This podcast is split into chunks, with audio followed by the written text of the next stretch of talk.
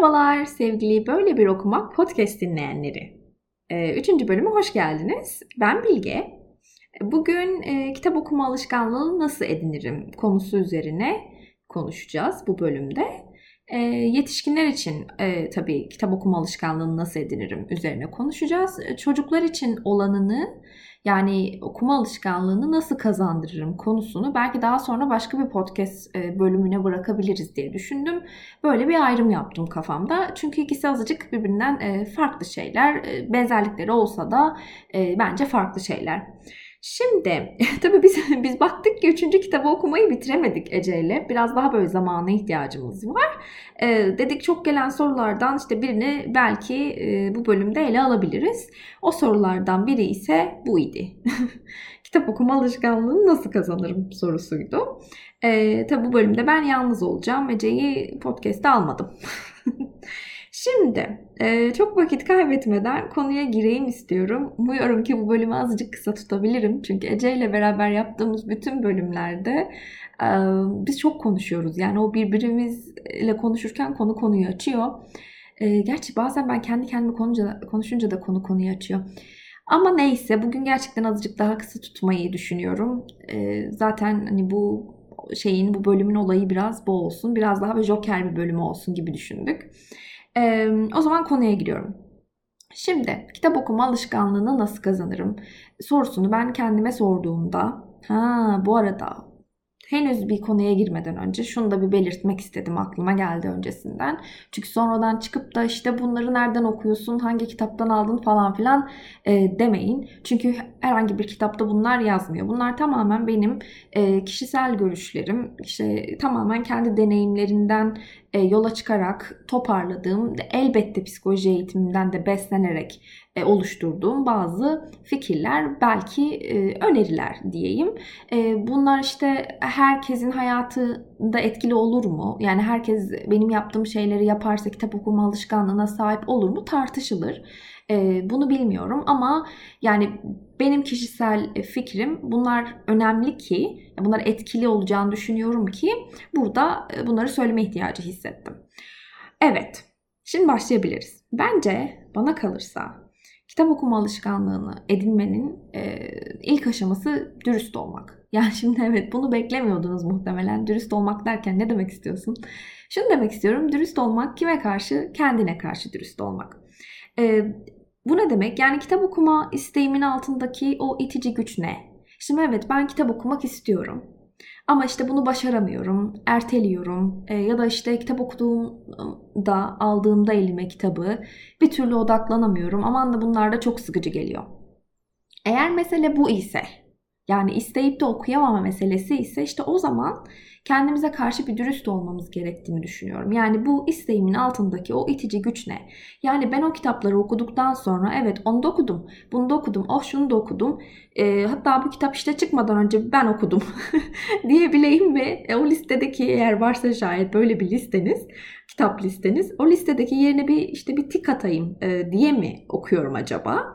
E, ya da işte ne bileyim çok kitap okuyan biri olmak e, böyle bir nihai amacım mı var? Yani böyle bunu böyle çok yükseklere bir yere mi koyuyorum acaba? Buna e, müthiş bir anlam mı yüklüyorum acaba? Belki bunu düşünmek.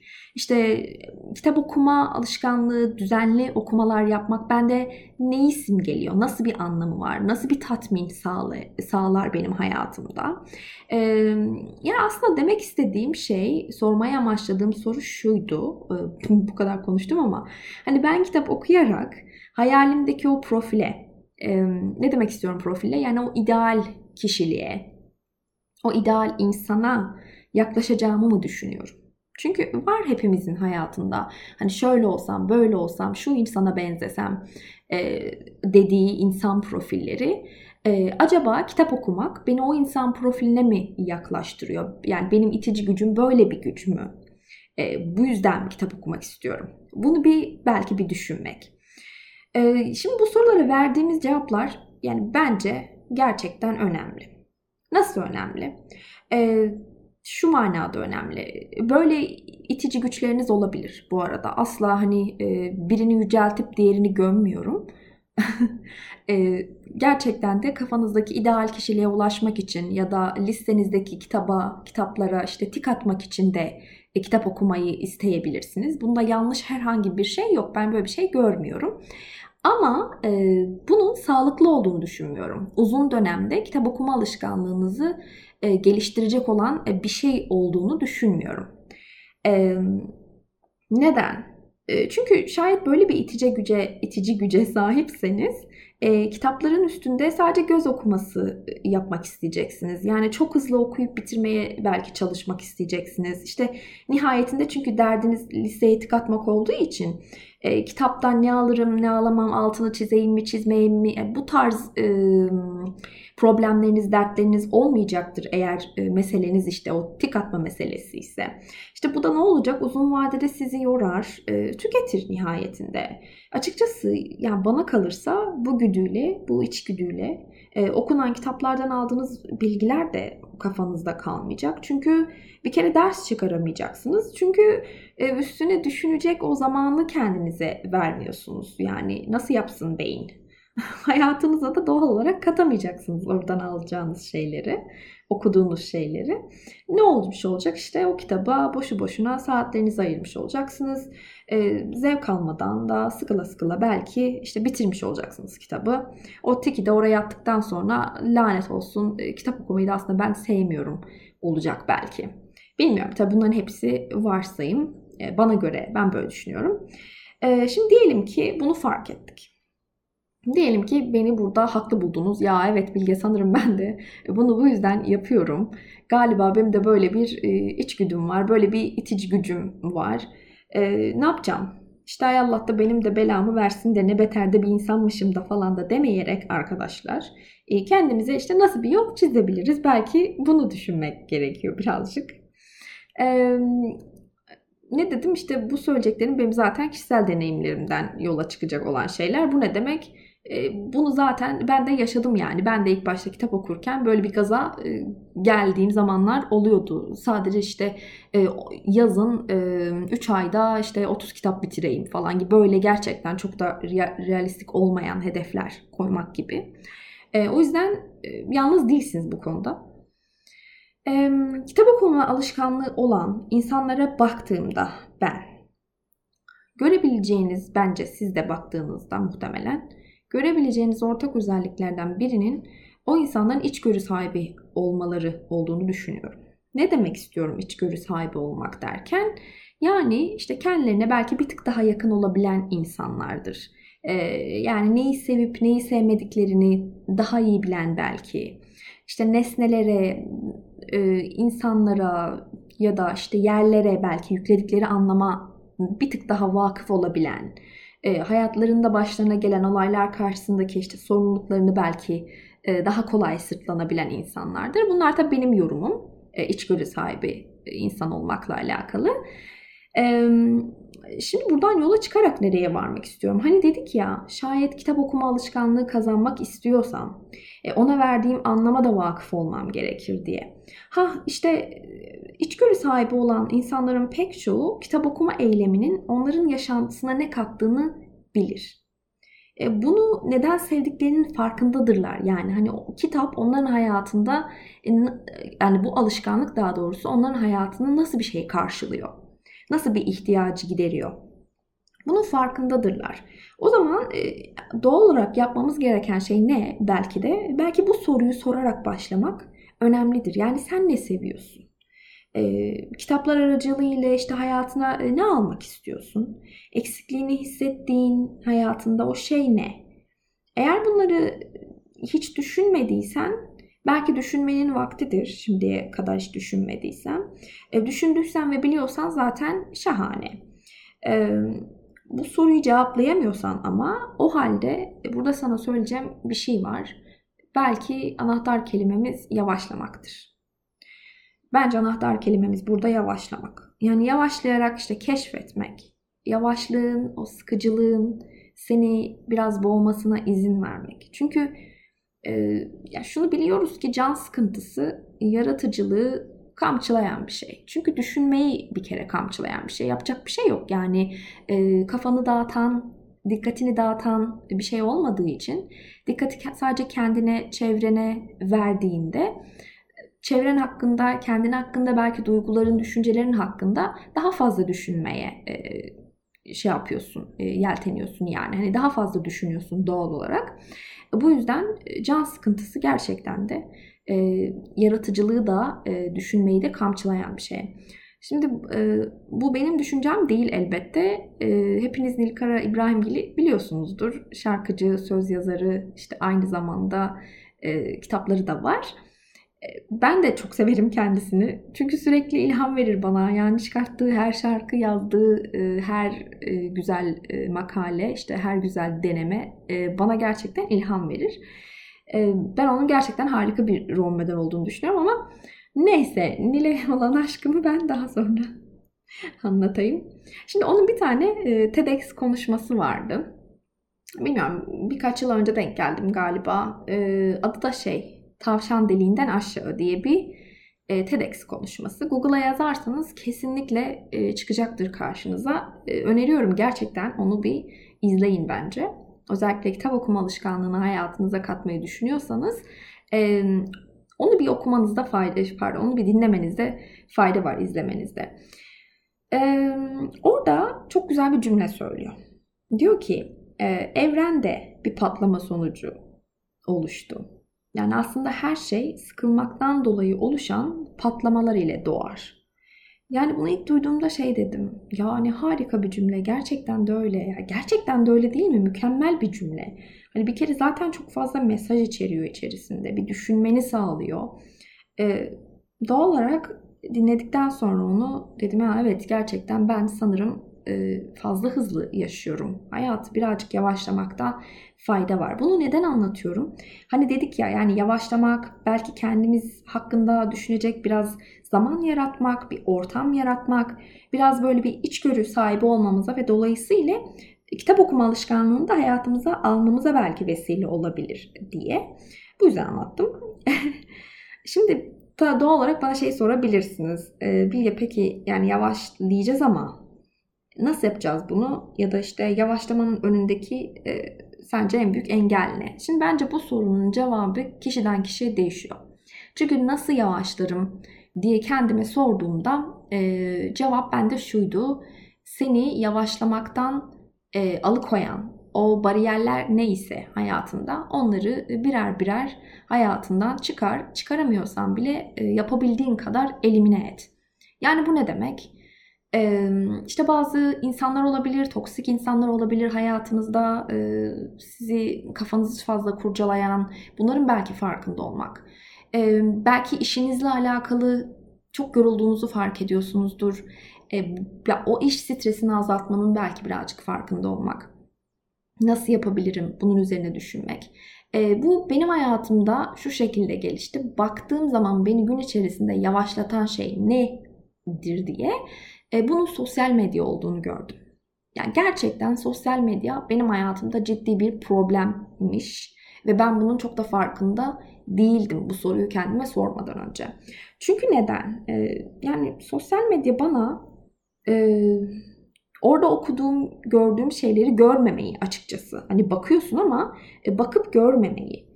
Görsem bile tamamıyla okumamayı. Çünkü o, o şeyim yok, o sabrım yok yani. Bütün bir postu okuyamıyorum yani bazen. E, okumazsam pardon okusam bile yani o postu tamamen okumaya çalışsam bile bu sefer de içselleştiremediğimi fark ettim. Çünkü aklım başka bir posta. Bu ne demek oluyor? E, mükemmel bir hızda akan bir e, mecra yani sosyal medya sürekli akıyor. Çok hızlı bir akış var.